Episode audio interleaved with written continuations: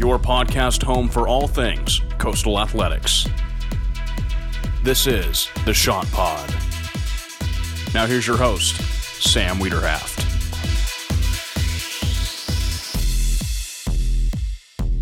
Happy Halloween, Coastal fans. I'm Sam Wiederhaft, your spooky host here on the Chant Pod. Already, we've reached the end of October and have some seasons finishing up. We'll talk about that. Our guest this week has made quite the impact for the Coastal men's soccer team despite being a transfer for his senior year. It's goalkeeper Tor Saunders. He joins the pod this week to talk about the undefeated Chanticleers. But first, let's recap what Coastal has done in the past week. Women's soccer played their last regular season match last night on Wednesday and took down Georgia Southern 1 0. This ended their losing streak of two games, and it was all thanks to Mackenzie Gibbs. She scored her team leading fourth goal of the season and 10th of her career in the 58th minute to send the Chants out with a win in their final home match. Gibbs said that winning the final regular season game was crucial heading into the Sun Belt tournament next week. I think it's just, it was really important tonight. It was the last home game and just getting everyone excited. And this game, it wasn't going to move us in the rankings, but it was going to move them. So we knew that George Southern was going to come out on fire, and we just tried to play. Um, I know the seniors with like emotion and heart and everything, and it helped our confidence after losing this past weekend. We all know that we can make it all the way. The Chants finished the regular season at 6 and 4, which is third place in the Sun Belt East Division behind South Alabama and Georgia State. Women's volleyball remained one of Teal Nation's three undefeated teams last week with another three match sweep over the Troy Trojans. Thursday's morning slate was an easy 3 0 set sweep for the Chants, but they were put to the test for the nightcap. Coastal took the first set 25 17. Then it was Troy taking the next two sets and putting the Chants against the wall. Coastal took the fourth set, and in the fifth and final set, the Chanticleers would wrap it up with a tight 16 14 win to take the match.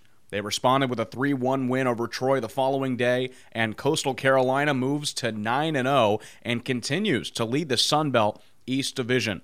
Annette Namath would have the most kills in the first match with 18 and the final match with 13. Ani Bozdova totaled 18 kills during the Thursday night match as well. Libero Lena Perugini said this team's in a really good spot and they're enjoying this run we didn't get down on ourselves and we knew regardless of the point deficit that we would be able to come back and that we would be able to hold them to a 3 0 weekend. We're having a lot of fun. I mean, it's going by really, really quick because it's 9 0 within only three weekends. But we're having a lot of fun and we are just preparing for each weekend coming and knowing that soon the Sun Belt tournament's coming up. Soon we're going to be finishing the East and we need to continue to take on every weekend like we've been the past three. But it's also really fun because every single weekend we found improvements that we've had and we've been just getting better and better every weekend. So to see where we will be by the Sun Belt tournament um, is going to be really cool.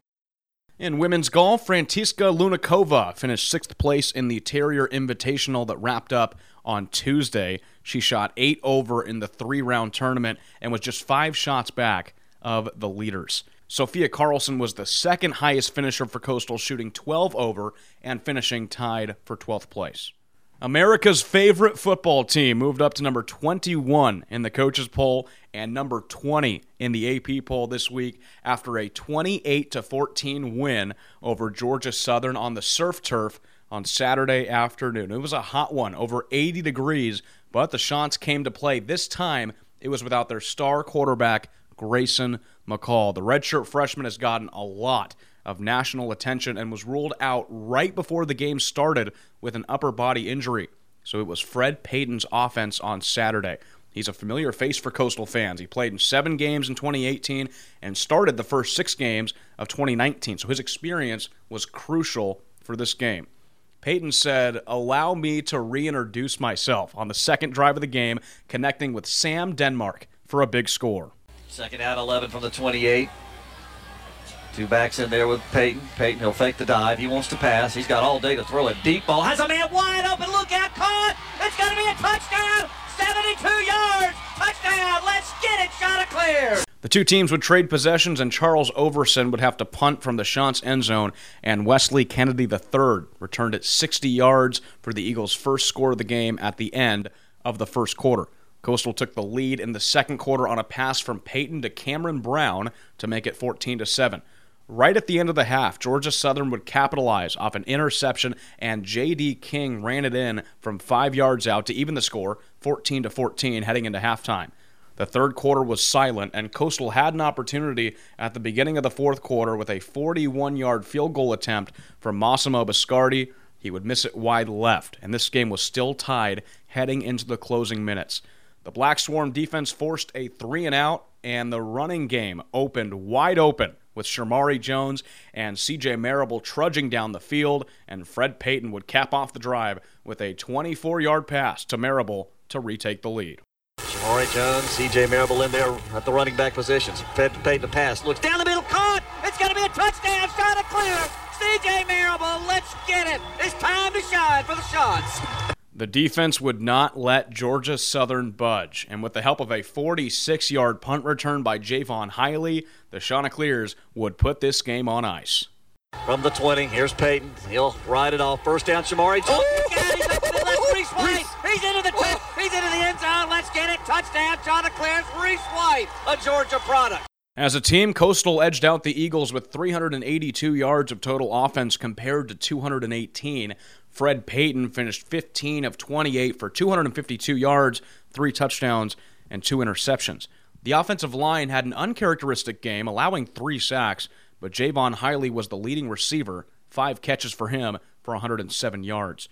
The Black Swarm defense racked up four sacks with Enock Makonzo taking down the Eagles quarterback Shai Werts two times. And how about Jordan Strong?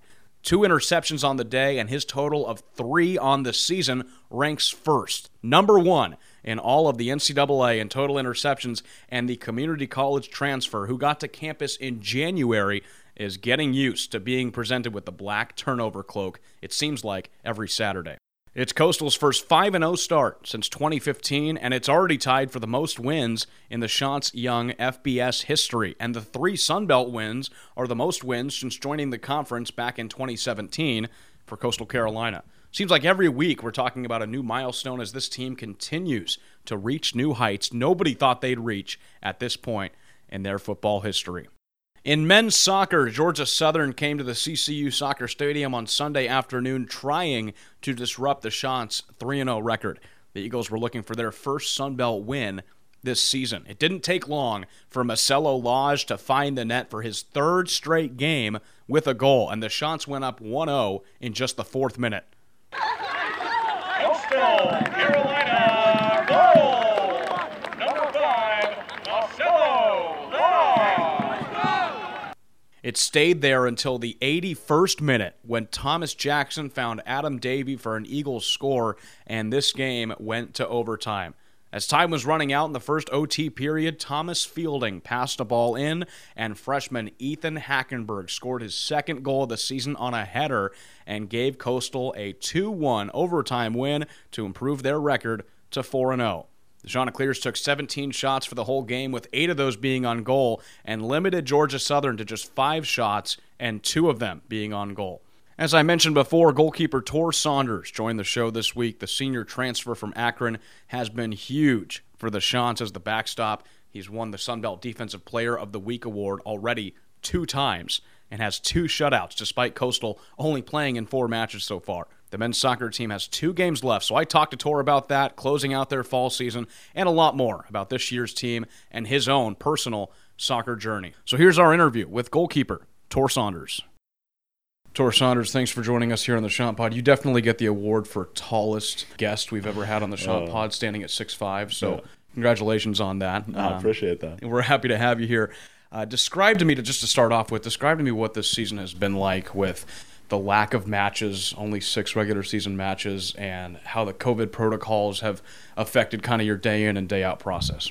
Yeah, no, definitely. It's been a unique season. You know, one that none of us were prepared for, but uh, one that we're definitely taking in stride. Um, you know, when we obviously it came about in last spring, we kind of heard with everything that shut down school and everything like that, we were all everyone was kind of just trying to stay fit during the summer, trying to get ready for the the fall season. If there was a fall season at the time, we obviously didn't know. Um, and they kept telling us we were having when we were having, so we were pushing each other. And when we came back on campus, um, you know, there's still a little bit of questions about what was going to happen, but obviously here we are. We're playing games now, so uh, you know, I'm, I'm happy with it. Um, there, it was definitely tough. You know, our preseason usually is about two weeks, maybe, and now it, was maybe a month, month and a half waiting for games. So, you know, now that we're playing games, I know the entire team's happy to be playing games, and me personally, I love it because you know that's what that's what you dream about. That's what you want to do. It's been it's been different, like we said. You know. Uh, as a team, we've we've had to really focus on you know avoiding contact with unnecessary people if we need uh, if we can, just because if you get tested positive and you have to sit out for 14 days in a in a six eight game season, that's that's that's a lot of time that you're going to miss. So you know I know the team's been really good about staying staying away from people and you know focusing on just school and soccer and you know obviously on the field it's been good for us so far being 4 0 and we can't can't complain too much. You're so. a senior. It's your first year with Coastal. You transferred from Akron last year, a big soccer school over in Ohio. What went into that decision to transfer, and then how did you land on the Chanticleers? Yeah, um, you know, I went to Akron for four years, like you said. Um, I had a good time there, and I had a lot of success with the program over there. Um, for me personally, four years is a, you know a long time to be set in one place, uh, one place away from home. So I was ready for for a new challenge in a new place. And to be honest, you know, I was looking for some nicer weather, and so coming down here definitely that was definitely something that uh, that was a selling point to me. But mainly for me, I wanted to leave in Akron, you know, a top program. I wanted to come to another program that was going to have the ability to compete for a national championship. And I, I mean, seeing how the team had done last year in the the NCAA tournament, I knew that they had a team with the capabilities for it. So that was a big selling point for me. I think 75 degrees in the middle of October is uh, a little bit better weather than Ohio. Yeah, for sure. You started every single match in 2019 in goal uh, for the Akron Zips. You started all 12 matches. Let's go through some some stats from last year. Collected 26 saves on the year with two shutouts. This year at Coastal, you've already collected 20 saves. I know that saves can be a little bit misleading, but you still have that two shutout number, and you've only played in four matches. What do you think has changed in your game from last year to this year? Yeah, um, you know, it's a lot different. Uh, you know, a couple couple different styles between the two. Um, for one, the Akron team that I was on last year struggled a bit. Uh, we just we couldn't get in the right right groove of things, I guess. Um, and to be fair, for for the team like Akron, they're a possession dominant team. So as a goalkeeper, you're facing two saves a match, maybe something like that. If you you know because they were keeping the ball the whole time. Now here, it's a little bit more even with the teams, but uh, you know the defense has been really good to me here, and that, that's helped a lot with the clean sheets. Um, and you know it's given me more of an opportunity to show myself here than it was at the at Akron. And you know, I think we have a good confidence with myself and the defense between each other, so we trust each other a lot. And you know, having the two shutouts and having to make a lot of saves has just shown that you know there's the trust and that we've been playing well together the first two weeks of the season, you get Sun Belt Defensive Player of the Week in back to back weeks. What does that do for your confidence? Where, you know, the first week you're still the new guy, you're a transfer, a senior, and then the next week you're the best goalkeeper in the conference. yeah, no, I mean, that, that, was, uh, that was great for my confidence. And, you know, like I said, the first week I was only making one save in the game, so I, I put a lot of credit to the defense as well because they, they helped. You know, I think a Defensive Player of the Week award is is more than one person for me personally because if the I mean to be fair if it's the 11 guy or the 10 guys ahead of me aren't doing anything and I won't be getting it but uh, the four guys especially you know definitely definitely give a good shout out to those four because they help a lot with with the award and obviously like like you said I mean winning it back to back was massive for my confidence uh, definitely definitely feels like you're you're setting yourself when you get into a new school and you're you're able to do that in your first two weeks you're one of five true seniors on this team have you been able to step into more of a leadership role knowing that you've played soccer, collegiate soccer, for a long time. You're just on a new team this year.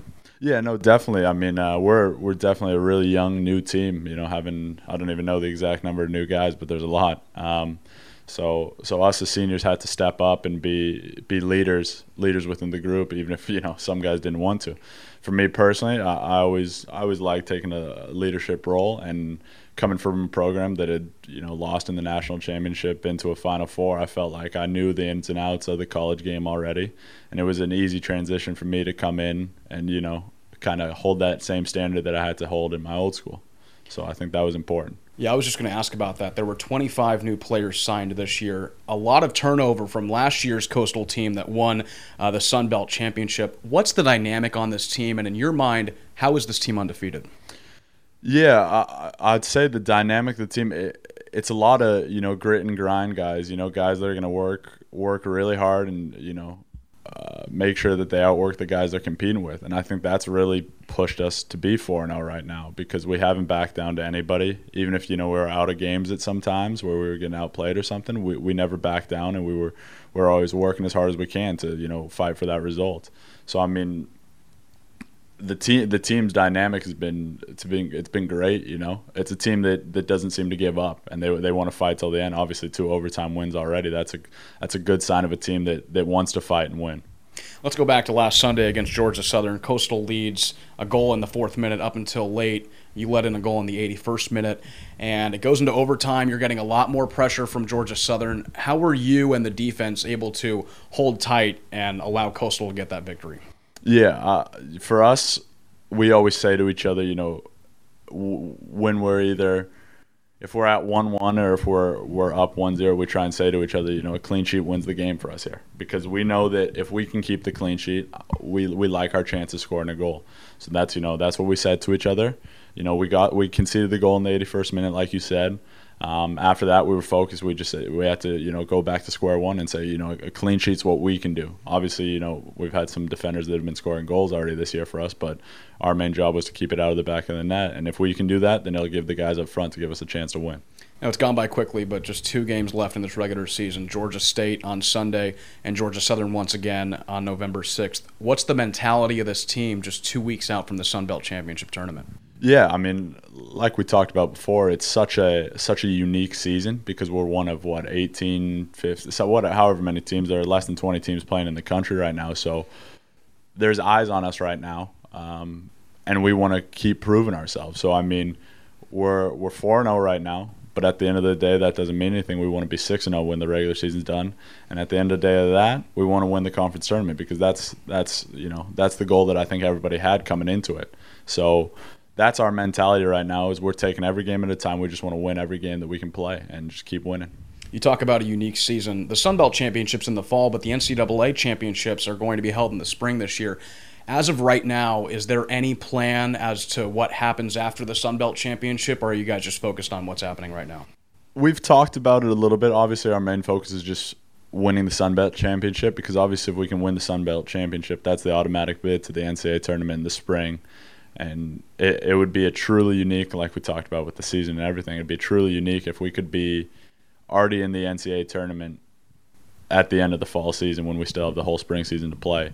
You know that might give us a chance to work out some things in the in the uh, the spring, and uh, you know really focus on ourselves more and be able to play a lot better too with that. Um, so so right now we're just focused on the games at hand and I, I don't think there's any focus on the NCAA tournament really right now. Um, our only focus is on the Sun Belt tournament how we can win that and get into the NCAA tournament with that. Tor, I'll leave you with this one. What's it going to take for this team to remain undefeated throughout the fall season and capture a Sun Belt championship for the second year in a row? You know, I think the big thing for us would be just to keep our mentality. You know, we can't get complacent. Obviously, we're four zero, oh, but that doesn't mean that doesn't mean anything, right? And you, the next game ever, once once you go four zero, oh, everyone's got a target on your head. So um, I think we got to just keep playing how we have been playing. You know, we can obviously improve in a lot of areas, but I like the mentality that we've had and we've been fighters. So I'd love if we could keep that going, um, improve on a couple other things, and just just really get uh, get ready for that Sun Belt championship and keep winning these games in the regular season. Tor Saunders, thanks for joining us, and good luck the rest of the season. Appreciate that. Thank you for having me. Warmer weather, yeah, we definitely have that here. Just ask anybody that went to the football game last Saturday. It's great to have Tor Saunders visit the pod. He gets the first Chant Pod Award of the year, and we'll have to find a trophy that stands about six five or something that fits him for that award. There were a lot of questions surrounding this team coming into this year with all the turnover, but head coach Shaun Docking has all those questions answered, and the Chants are on a roll. They have a road match on Sunday against Georgia State at 1 p.m. The Teal won the first match on October 10th with a Mayel Coutu goal in the 80th minute. That game was back at the CCU Soccer Stadium. The Panthers are 7 and 2 overall and have a 2 and 2 conference record. That's right now tied with Central Arkansas for the second spot in the Sun Belt standings. A win for Coastal Carolina would secure the number 1 seed in the Sun Belt tournament in just a few weeks. Women's soccer is getting ready for the Sun Belt tournament as we speak. I mentioned before the Chants finished as the number three team in the Sun Belt East Division. That spot pairs up with the number two team in the West, which is Louisiana, and that game will be played at noon on Wednesday, November 4th, in Foley, Alabama.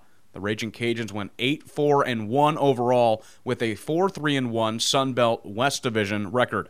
They finished the regular season winning six of their final eight matches, and their offensive leader is junior Lizzie Mayfield. She led the team in goals and assists with five each, which put her tied for second in the conference in overall points with 15.